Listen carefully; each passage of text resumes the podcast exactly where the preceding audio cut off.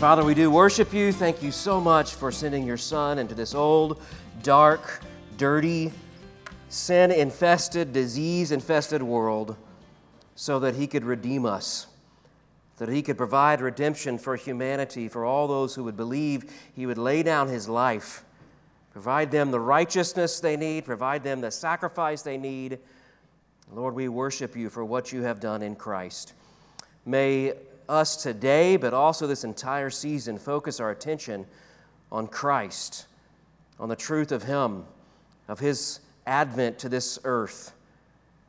Lord, may we focus primarily on that. Lord, I know there's going to be family and friends and celebrations and lots of food, but Lord, we pray that we would never stop focusing on Jesus Christ, who lived and died for us. We ask this in His name. Amen. You may be seated. Well, a wonderful time of the year. You know, I mentioned this last week, but I had planned originally just to barrel through Matthew, but I just can't help spend at least a couple of Sundays talking about our Savior's advent, the truths and the stories that surround the arrival of Jesus Christ to this earth. It's such a blessed time for us to think of Jesus and all that He's accomplished for us. I looked at my notes, and it's been some years since we actually considered the stories that are before us in Luke chapter 2. I know that we do read the first eight verses every year during our Christmas Eve service, but we haven't spent a lot of time, especially on the following passage. So that's what I want to do this week and next week and look at those passages, the stories that follow the birth of Christ. There's probably no song in the Bible regarding the birth of Jesus that we are more familiar with than the one that we're looking at today. In fact, several of the songs that we sang today had this phrase in it. Verse 14 of Luke 2 Glory to God in the highest. Even if you didn't grow up as a believer in a Christian family, you probably heard that phrase at least around Christmas time. This phrase is very familiar to us, even if you're not a Christian. I think it's reasonable to assume that the angel's song probably consisted of more words and more singing. What we have recorded here, these are probably a chorus or a summary. This is the inspired part. The Spirit didn't see fit to put all those other words and song in there, but what we have is exactly what we need and what is necessary for our lives. The Spirit gave us this story. The story involves shepherds not far from Bethlehem tending over a flock. God, God included in the night of our Savior's birth. And really, it is that surrounding story that makes this song so beautiful, it makes this song stand out. Like I said just before this, verses 1 through 8, the birth of Jesus. There in Bethlehem, the young family is uh, down there with the animals. They wrapped him in swaddling cloths, made a manger into a crib, laid him there. Last night, I was thinking about this and imagining, you know, just Mary and Joseph there by themselves. Joseph helping Mary give birth to this baby. I went to sleep thinking about this, and at some point in the night, I dreamed that I helped my wife give birth in our bedroom. That's impossible nowadays, but I had this thought in my head, this dominating idea of what Joseph would have went through there that night helping his wife birth the Savior. And uh, this beautiful little tender moment where uh, the baby came out and he wrapped him up, probably fed him at some point, and then laid him down to sleep in that little uh, crib, that little makeshift crib, that trough, really. Well, that had happened. And after that, we read the story of the shepherds watching their flock at night. Well, we just sang about moments ago. Let me read to you out of Luke, Luke chapter 2, verses 8 to 20. Follow along, if you would, as I read aloud. And in the same region, there were shepherds out in the field, keeping watch over their flock by night. And an angel of the Lord appeared to them, and the glory of the Lord shone around them, and they were filled with great fear. And the angel said to them, Fear not, for behold, I bring you good news of great joy that will be for all the people. For unto you is born this day in the city of David a Savior, who is Christ the Lord. And this, this will be a sign for you. You will find a baby wrapped in swaddling cloths and lying in a manger. And suddenly there was with the angel a multitude of heavenly hosts praising God and saying, Glory to God in the highest, and on earth peace among those with whom he is pleased. And the angels went away from them into heaven. The shepherds said to one another, Let us go over to Bethlehem and see this thing that has happened, which the Lord has made known to us. And they went with haste and found Mary and Joseph and the baby lying in a manger. When they saw it, they made known the saying that had been told them concerning this child, and all who heard it wondered at what the shepherds told them. And Mary treasured all these things, pondering them in her heart. And the shepherds returned, glorifying and praising God for all they had heard and seen, as it had been told them. This is the word of the Lord. Praise be to God. The beautiful reality about this story is that it happened to commoners, to the humble. God's angelic host visited a humble people, farmers, really, as it were, what we might call blue collar people. It's in their context, in the countryside of Bethlehem, it is in that humble setting that the Most High God's Shekinah glory shone down. This is what is beautiful about this story. It didn't take place on the Temple Mount in Jerusalem, it didn't take place in the wealthy suburbs of Jerusalem among the gilded or the gaudy or the religious elite. God revealed himself to the humble. And this is a template, isn't it? This is the paradigm God reveals himself to the humble. The rich, we hear Zechariah singing earlier, the rich must abandon their riches. The proud and powerful to come to Christ, to, to receive a revelation of God, they must humble themselves they must abandon their accomplishments. They must lay them, as it were, as a gift at the feet of Christ. Proud and powerful must abandon these things.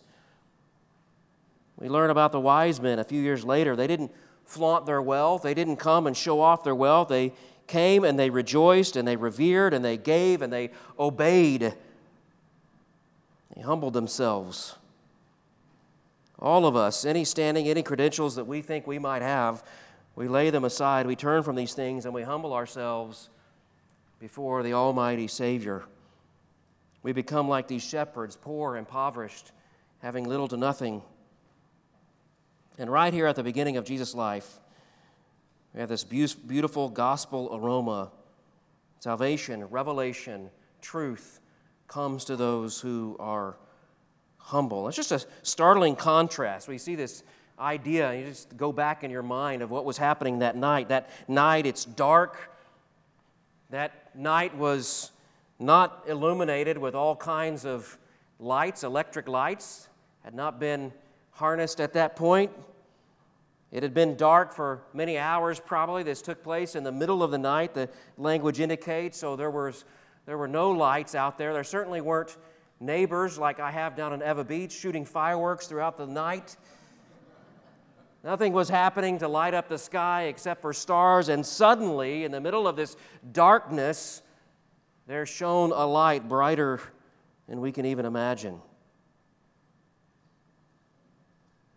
You think even symbolically about the darkness, even of these shepherds. Shepherds probably would be more akin to what we think of as cowboys. They would travel with the flock.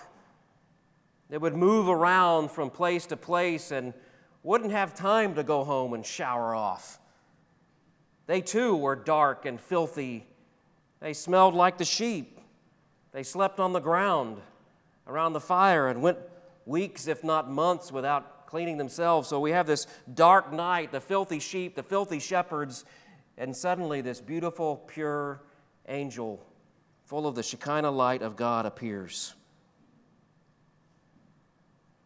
And as we have this in our imagination, I want us to notice a few things. Perhaps I'm going to write these down. Maybe you have them written down from some years ago when we looked at this. First of all, I want you to notice the kind of people God saves. The kind of people God saves. We need to know something about these guys, these first century shepherds. Like I said, they would have been traveling around with these sheep. These shepherds were most likely oriented about one or two miles outside of Bethlehem, a little village there outside of Jerusalem. Some people have suggested that these shepherds were watching over the sheep to prepare them for sacrifice, for the sacrifice at the temple a few miles away. However, there's nothing in Scripture that tells us this. Uh, you know, sometimes we try to do a little more work than what's required of us. We do want to understand what the people would have understood back then as they read it, but sometimes we push it a little hard and we come up with theories and ideas that just aren't indicated in Scripture. And there's nothing in this passage that tells us that these were sacrificial sheep. In fact, I think if you sort of start focusing on the, the, the, the specialness of these sheep or the, the, how special these shepherds were, you kind of miss the point. These were plain shepherds, these were nobodies. These were just a few farmers roaming around stinking it up, walking around through the night, sleeping, just doing their thing. These were normal nobodies. And I think we miss that point if we try to make some importance about who they were or who they weren't. These are just shepherds, and that's the point. Run of the mill shepherds. Nobodies, really. Now, shepherds were not hated back then. They weren't despised, perhaps like tax collectors. They weren't even the poorest of society. They were not necessarily despised in any way, but they certainly were not wealthy, and they certainly were not part of the religious or social elite. They simply were some, uh, some among the millions of working people back then, living hand to mouth. They simply did what they could do to survive. And so we have to ask the question why would God reveal himself to these shepherds. I think the main thing is something I pointed out already is that essentially these are a group of nobodies. There would have been tens of thousands of shepherds all across Israel, commoners to the max. Why would God choose these commoners? Why not Pharisees? Why not religious elite? Why not the people at the temple, like some priests? Why not come there up on the Temple Mount? Why not some of the politically elite? If Jesus is king, why not to Herod or Sadducees or even to someone in Rome? Why? Because God chooses the things and the people who will best highlight His glory and His power, not theirs. God chooses the things and the people of this world who will illustrate His own power. Paul would say years later, God chose what is foolish in this world to shame the wise. God chose what is weak in the world to shame the strong. 1 Corinthians 1 27. And Paul would tell us later on, as he talked about his own struggle, his own pains, he says, God said to me, My grace is sufficient for you, my power is made perfect in weakness. Therefore, Paul says, I will boast all the more gladly of my weakness so that the power of Christ may rest upon me. These shepherds are chosen because they're the perfect candidates to illustrate God's power and glory. I think there is another reason why God chose these shepherds. The Bible, in the Bible, there is a history of God choosing shepherds. David was a shepherd, remember? In fact, David was the prototype of what would come later, the king of Israel. David himself was a shepherd. You read in 1 Samuel chapter 16, you have all these brothers of David who are older, who are more educated, who are trained for battle. They're bigger, they're stronger, they're more famous, in fact. And then you have this sunburnt shepherd who's not even there to be considered as chosen of God. He's off stinking it up with the sheep. He's off. They have to run and fetch him and bring him. Here he is, sunburnt. They bring him to Samuel. God took him from shepherding the sheep to shepherd the people of God. Psalm 78 He chose David, his servant, took him from the sheepfolds. Now, this, of course, becomes a template for what would happen later on. This is a foreshadowing of what would happen even with Jesus. Jesus identifies himself as the good shepherd, right? John chapter 10. He says, I am the good shepherd.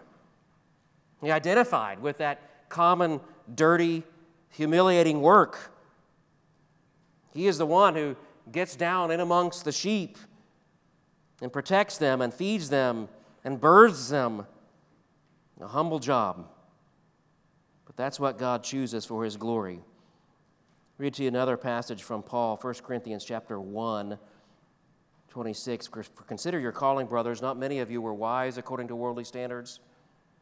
Not many were powerful, not many were of noble birth, but God chose what is foolish in the world to shame the wise. God chose what is weak in the world to shame the strong. God chose what is low and despised in the world, even things that are not, to bring to, thing, to nothing the things that are, so that no human being no human being might boast in the presence of God.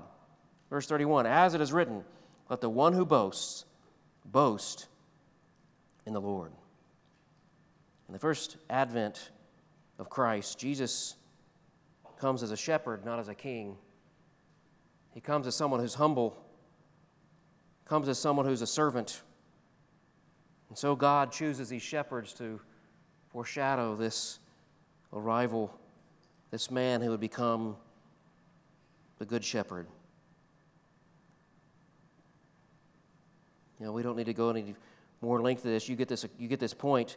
Just follow Luke's account here, reading through the book of Luke, even from the beginning, you find out who does God visit, who does God come to, who does God reveal himself to. First, it's an old priest, it's an elderly wife, a, a woman, a poor, uneducated girl. Now, here, a group of filthy shepherds. Later on, a couple elderly people in the temple. You want the Word of God? You want God to show up in your life? You want to follow Christ, even? Humble yourself. You don't come to God parading all your accomplishments. You don't come to God handing Him, demonstrating for Him all that you've done for Him, and He ought to be blessed to have you in His kingdom. No, you come to Him on bended knee. You come to Him and say, Lord, please have mercy on me, a sinner. These humble shepherds receive this revelation because of their humility not because of their accomplishment, but because of their lack of accomplishment. God visits the humble. That's the kind of people God visits, the kind of people even that God saves. Number two, what else do we learn? Number two, the kind of thing, things God says. God spoke through these angels to these shepherds. You see this beginning of verse 9. And the angel of the Lord appeared to them and the glory of the Lord shone around them, and they were filled, filled with great fear. The angel said to them, Fear not, for behold, I bring you good news of great joy that will be for all the people. For unto you is born this day in the city of David a Savior, who is Christ the Lord. And this will be a sign for you. You'll find a baby wrapped in swaddling cloths and lying in a manger. Verse 13 Suddenly there was with the angel a multitude of the heavenly host, praising God and saying, Glory to God in the highest, and on earth peace among those with whom he is pleased. I mentioned this a moment ago, but you can't help but notice this contrast between darkness and light in this story. Darkness and light are a theme in the Bible. In fact, if you read earlier in Luke, what you find there's Zechariah's song, and he pictures the, the world in waiting. We sing songs about this the world in waiting as a world that's waiting, but a world that's in darkness. The Savior has not come yet. And so Zechariah sings, Because of the tender mercy of God, the sunrise shall visit us from on high, to give light to those who sit in darkness and in the shadow of death to guide our feet in the way of peace. Here's this parallel. Luke didn't just accidentally notice this, accidentally write this. He's, he's giving us this darkness and light, light motif, this theme of darkness and light. And here's the world in darkness, just like those shepherds were sleeping in darkness, sitting in darkness. They're out there in the darkness of night, in the darkness of sin, the darkness of the world, and suddenly the glory of God appears. Christ, the light, appears to guide us to peace with God. This is, again, emblematic. It's symbolic, really, of what happens of, in Christ's advent. It happens even in the hearts of human souls that we sit in darkness until the light of Christ comes.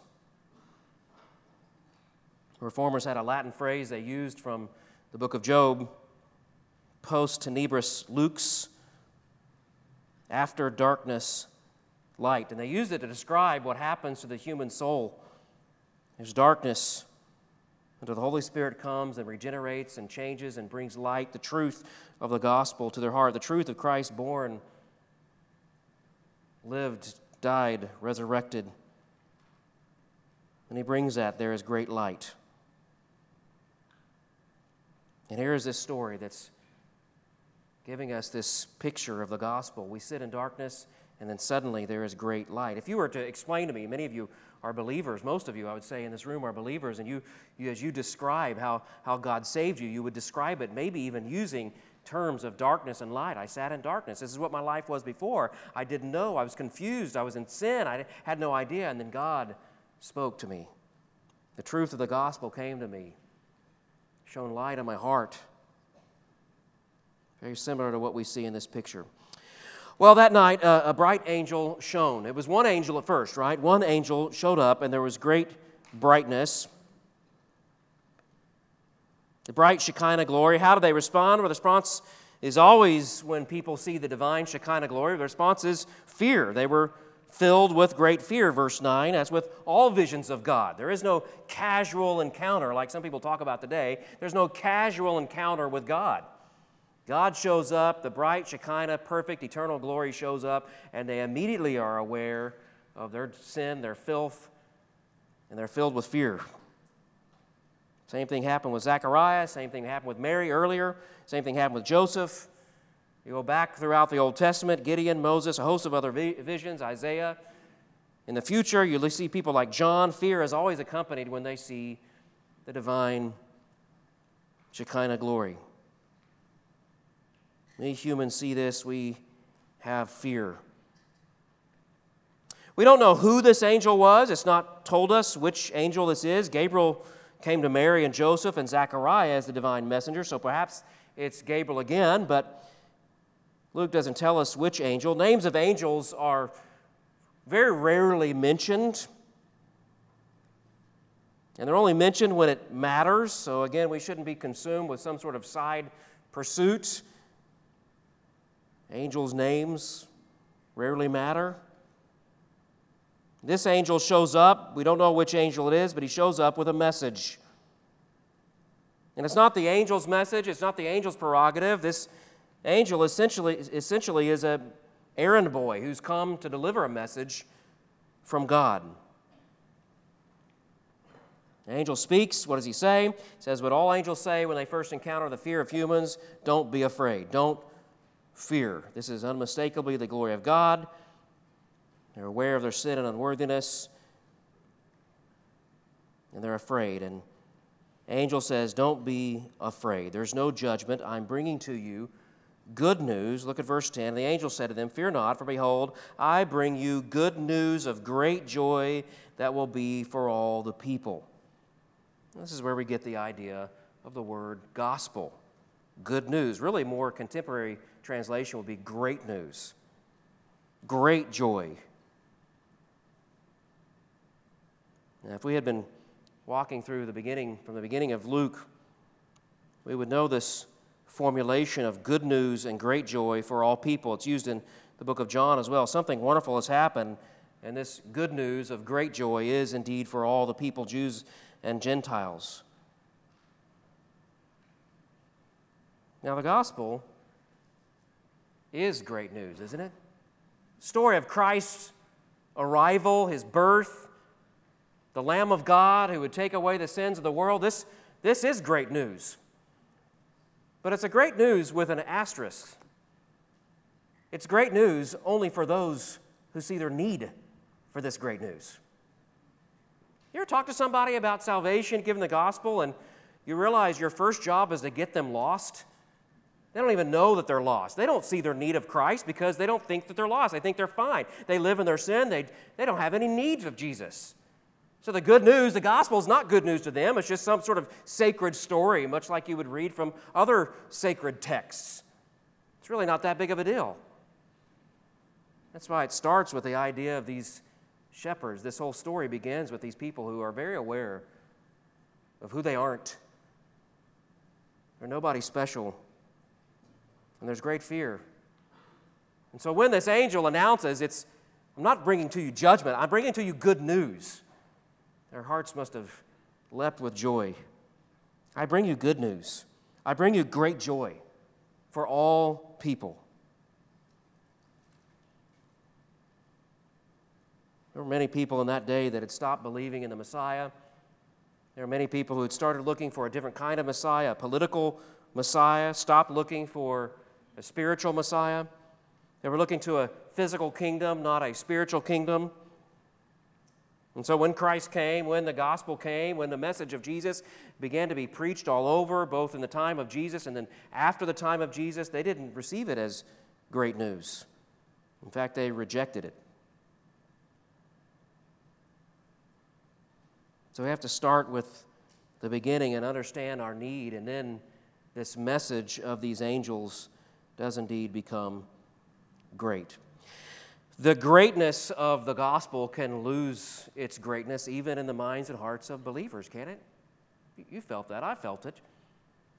Even as a, as a believer, even as a mature believer, you go through life and, and the gospel just becomes one of those things you take for granted. You don't reflect on the beauty and the, the amazing truth of the gospel. You forget. And yet, this is a beautiful story. The light has shined in the darkness.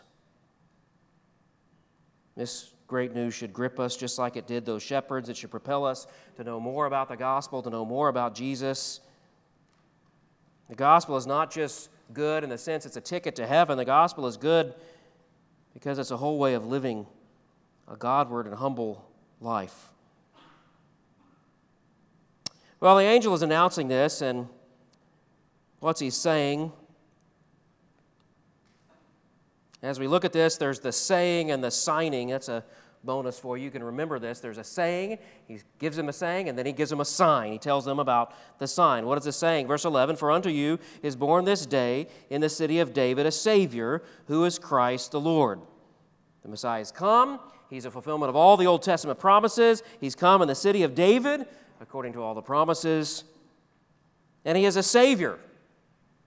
He is the Savior the only Savior, the one who can truly save you. He is Christ, no surprise here. He is the Messiah. He's the Hamashiach, the one who is promised. He is the Christ, and He is Kurios. He is Lord, the, the Greek word really that would be used to represent Yahweh, the I am of Scripture. He is deity. Later on, the New Testament writers would sometimes call him the Lord Jesus Christ. That's the announcement. The Lord Jesus Christ, the Savior, has arrived. That's the saying. What's the sign? What's the signing? The sign, the proof that this is true. Verse 12, there, this will be a sign to you. You will find a baby wrapped in swaddling cloths lying in a manger. Now, this is sort of prototypical for the way that uh, Old Testament people in particular would find and, and understand truth. God would give them, uh, reveal to them truth. Sometimes through a prophet, there would be truth announced, and there would be a sign of some sort to validate that truth. Now, this happened uh, oftentimes with the miraculous, sometimes just historically it would happen. That there would be a, a, truth given, a divine truth, there would be a saying, and then there would be a sign as evidence that this indeed was from God. We see this in Exodus, we see this in 1 Samuel, we see this in prophets like Isaiah and Elijah and Samuel and so on. They were given signs to give to the people to demonstrate that what they said was indeed true. In fact, you read this about the whole apostolic period. These apostles were given these signs so that what they were saying was validated. Much like Moses, who was the first in the beginning of the Bible, was writing Genesis, Exodus, Leviticus, he was given signs to demonstrate that what he was saying was indeed divine. And so this angel is no different. He's speaking their language. He says, I'm giving you this truth, and here's a sign. You're going to go and you're going to find a place. I'm not sure exactly how they knew. Perhaps the angel gave them some instructions that aren't recorded for us. He gave them instructions where to go, where to find this baby. And there's going to be a baby, and strangely enough, he's not going to be in the house of a wealthy person or the house of a doctor or a nurse or somebody who can help them. It's just going to be Mary and her husband Joseph, and they're going to be in the common area where people hitch their animals. And he's going to be laying in a manger. And they will have taken cloths and wrapped him. That's your sign a baby wrapped in cloths, lying in a manger. An extraordinary sign, an amazing picture, an unusual thing. They wouldn't expect this but as a sign that this is indeed true. What they announce, these angels announce, is indeed true. Now, this is similar to the sign that God gives us. He gives us the truth of Christ. He historically, he historically validates it by giving us the Word of God, witnesses, eyewitnesses of Christ, those who were there, those who lived in that time, those perhaps even who spoke with these shepherds, recorded for us even what happened and wrote what they saw and recorded what they saw. Luke himself, at the beginning of his gospel, talks about his, his, uh, his historiography, him going through and interviewing and finding and making sure that this is true and what happened and recording for Theophilus exactly what took place. And so we have for us ex- exactly what took place. God has given us this word and sealed it with these signs. This is not just some bizarre dream. This is not just some high that they're on. This is indeed true. They go, it's part of history. Here is this baby wrapped in swaddling cloths. These are the kind of things that God reveals when He speaks to the kind of people, these humble shepherds. Well, this brings us to number three the kind of response we should have there are two responses to the announcement. One is with the angels, and the other is with the shepherds. Look at the angels, verse 13. And suddenly, as soon as the announcement is made, suddenly there was with the angel, the single angel, a multitude of the heavenly hosts praising God and saying, Glory to God the highest, and on earth peace among those with whom he is pleased. This is one of those rare glances of angelic praise, the angelic choir. All of it happened unexpectedly or suddenly, it says, without warning, without disclosure. The portals of heaven are open. The shepherds saw what few humans would ever see a huge multitude of angels singing. There's one angel, and then boom, suddenly there's millions of angels. Well, we know this is a specific group of angels. It's a large group. Same language we see in Revelation for John's vision, Moses' vision, Daniel's vision. Perhaps millions of angels. The word, even there, stratios, means it's a type of angel. This, this whole stratus of angels, the ones who sing, they show up and they sing. During this time of the year, I love to listen to choral music. I don't sit around and listen to choral music very much throughout the year, but when it comes to this time of year, I love to listen to choral music. And some of these choruses, some of these chorales, these ensembles, they're just tight, they're beautiful, they know how to harmony, do harmony, they move in perfect pitch and perfect harmony. I don't think any chorus on earth would match what the shepherds heard that day this heavenly host singing perfectly, beautifully. More amazing than even that host of angels singing was what they sing. You have this beautiful poetic. If you like symmetry and poetry, that's what we see here. We have glory and peace, we have heaven and earth, we have God and men. Divine poetry. Probably more beautiful even to the shepherds hearing it than our own tongue and their own tongue. It probably rings even truer. This consummate song to God, glorifying God, these perfect beings, glorifying, worshiping God for what God had, had accomplished. They sing on earth, peace among those with whom he is pleased. And that's a literal translation.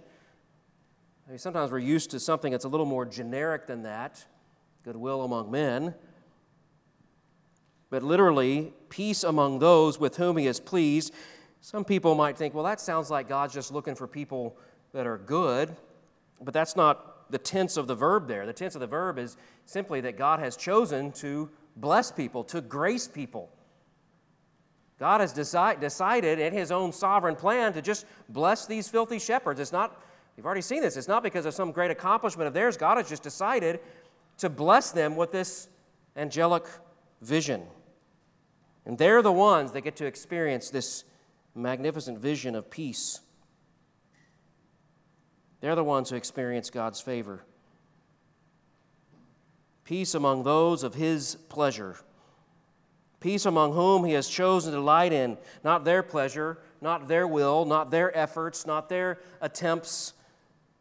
Peace among whom God has chosen to delight in by giving them the gift of salvation. If you're truly born again, you know of this gift. You know of this amazing peace. You know that it's not because of something you earned or deserved. It's not something you did and you climbed your way to God and God said, Well, good job.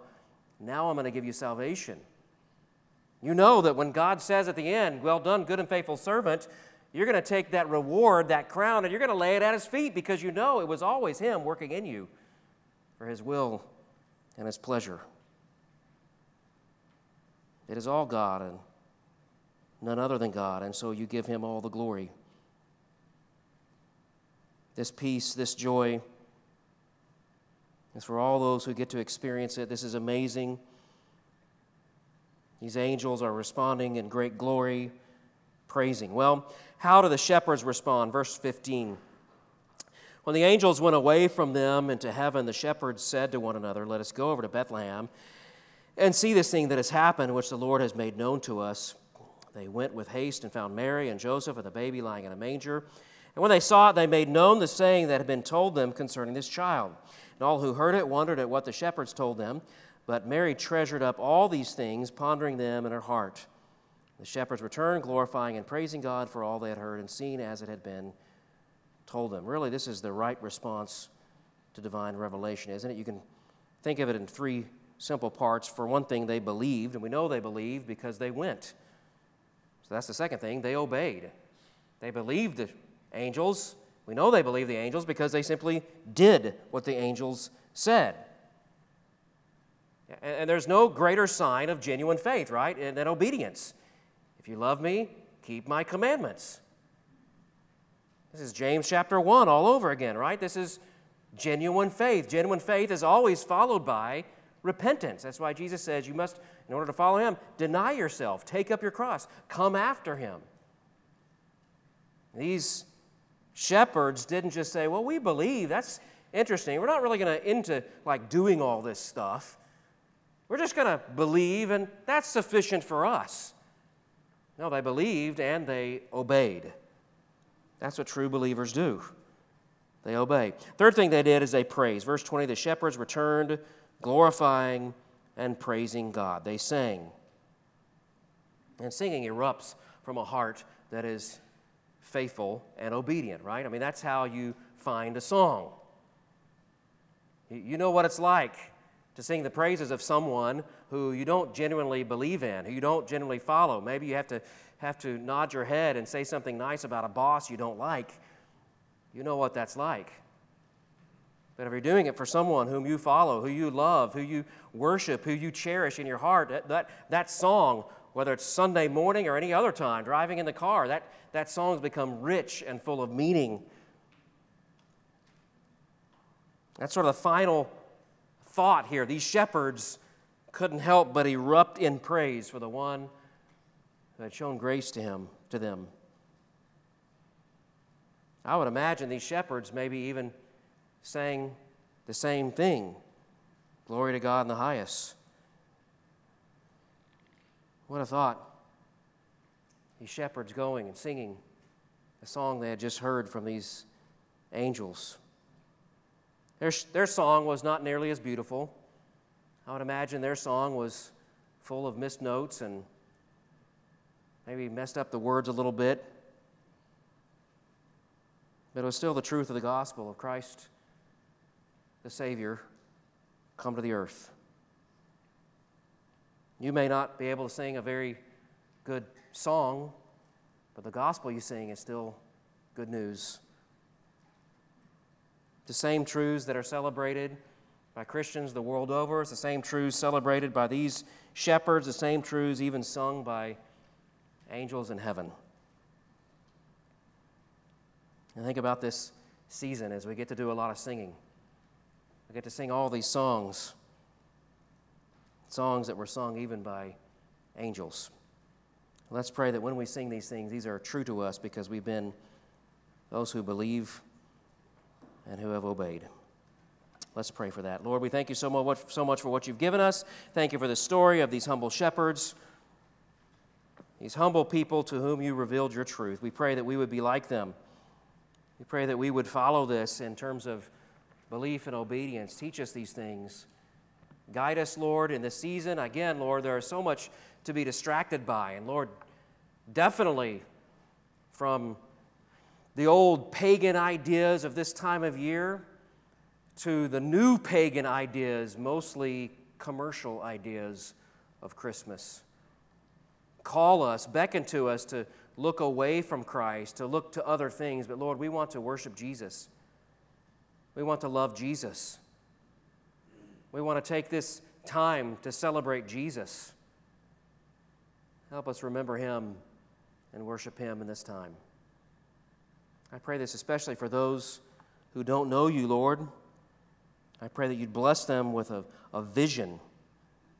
Lord, maybe it's not a vision like these shepherds saw, but it is a revelation of your truth. Maybe right now the truth of the gospel is dawning on their hearts. Give them eyes that would see.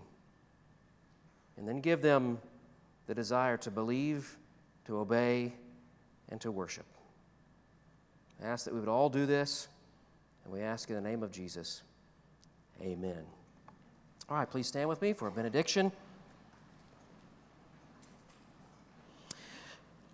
This is inspired by Revelation 22. Let us depart from this place, responding to the wonderful call of the Spirit and the bride to come. For all those who thirst to worship the Son of God, the Messiah, Jesus Christ.